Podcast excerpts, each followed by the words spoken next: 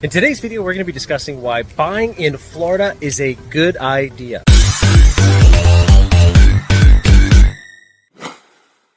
I'm actually coming to you live from Orlando, Florida. I'm staying here at Cabana Bay Universal Resort. We brought the kids to Disney, and I'm going to be discussing why Mel and I are purchasing in the state of Florida. Now, if you're new to me, Mel and I have purchased over 240 units in five different countries Canada, US, Costa Rica, Mexico, and Dominican Republic. And so far in the US, we have purchased in Florida and Texas, but today we're going to be concentrating on Florida. Now, there's a multitude of reasons why buying in the state of Florida is attractive. And yes, we're going to go over some very obvious ones. And stay right to the end because I'll touch on something about creative financing that is truly cool about the state of Florida. Okay, so let's get the obvious ones right out of the way. Okay, weather. Obviously, I'm here, I'm at the resort pool, and the weather is 30 degrees Celsius, and it's beautiful. People are flocking to Florida because it is beautiful. Second thing is tourism, right? Disney, Universal, all that is in Orlando. It's a huge tourist uh, state because it's nice all year long. So, those weather and tourism, obvious, get them out of the way first. Now, the next one is pretty cool returns and the competitive pricing. Okay, what do I mean by this? There are still amazing returns to be made in the state of Florida. Okay, competitive pricing depending on where you purchase. And I know you're thinking, well, Dave, I, have looked at Miami, it's crazy hot. I've looked at uh, Tampa, Orlando. Yes, those markets do have lower cap rates and lower cash flow, and they are very hot markets. However, in comparison to other states, Florida has some really great return on investment and competitive pricing. If you start looking north, right, there's Jacksonville, there's Tallahassee, some of those northern places in Florida where you still get the weather, you still get the tourism, there are some very high cap rates there and some great return on investments that the state of Florida can offer. And here's something again when you're talking about return on investment and you're talking about great returns, yes, there's other states that can provide this to you. However, when you tack on the two previous things that I mentioned, right, with weather and tourism, other states that have the great return on investment and have the competitive pricing don't have those other two things, right? And things, states that come to mind are Michigan and Ohio. Yes, you can get great returns there, but they're not necessarily growing markets because they don't have those two other things that I just mentioned. Which leads into the next one, which is demand and people moving here. So during the last two, three years, we all saw what happened. People could work from wherever they wanted, they could work remotely.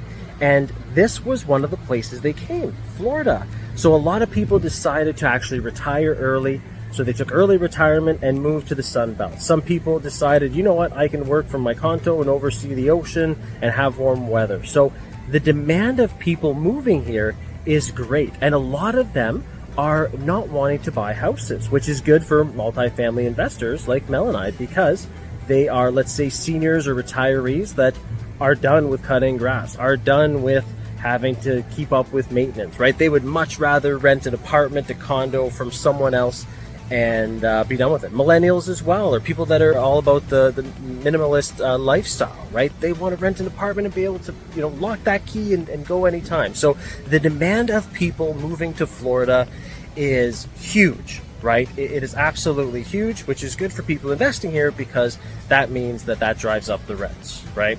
More demand, less units available, it drives up the rent. Now, with that being said, it has caused a lack of housing. Florida is, well, some people say it's the epicenter of lack of housing. So, because of that very uh, immediate increase in demand, the housing market couldn't keep up, right? Which meant that prices went up uh, in regards to rent, cash flow went up. Prices did go up in purchasing the units, but again, not like we've seen in other states, which still keeps Florida very, very attractive. But they are considering it the epicenter of lack of housing because of that huge uh, increase in demand. Okay, let's talk about government and some things that, you know, the user, the, the buyers like us, cannot control. So this is very attractive.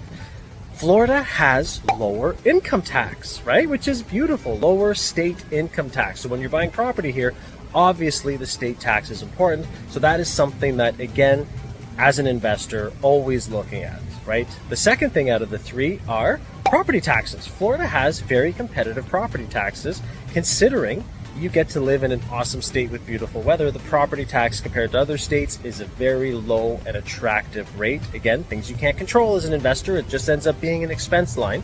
but it is an important expense line because it eats it eats at your bottom line as your of your cash flow. And the third one, again, the governing body in Florida, the the landlord governing body, landlord tenant, right, act and board and regulations and all that, and it's different in every province and state, so I won't get specific, but I'll just talk in general. In Florida, it is more of a landlord friendly state. So being an investor, this is something again you can't control. All you can control is where you decide to invest. And Florida gets the check mark there. They are a landlord friendly state. And speaking of tourism, there's those helicopter tours that go by all day, which is pretty cool.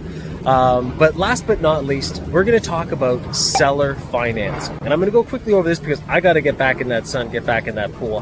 Florida has a very high seller financing, vendor take back owner financing rate. Okay, when I'm doing my research, Florida has a lot of it. A lot of people will say, Dave, does it work in different places in Canada, different places in the States? The answer is yes, right? We do in Costa Rica, we do in Dominican, we do it in also Mexico. Uh, but Florida, when I'm doing my research, when I'm looking for deals, Florida has a lot of seller financing, a lot of creative financing. They're just open to it in this state, right? The secret's out.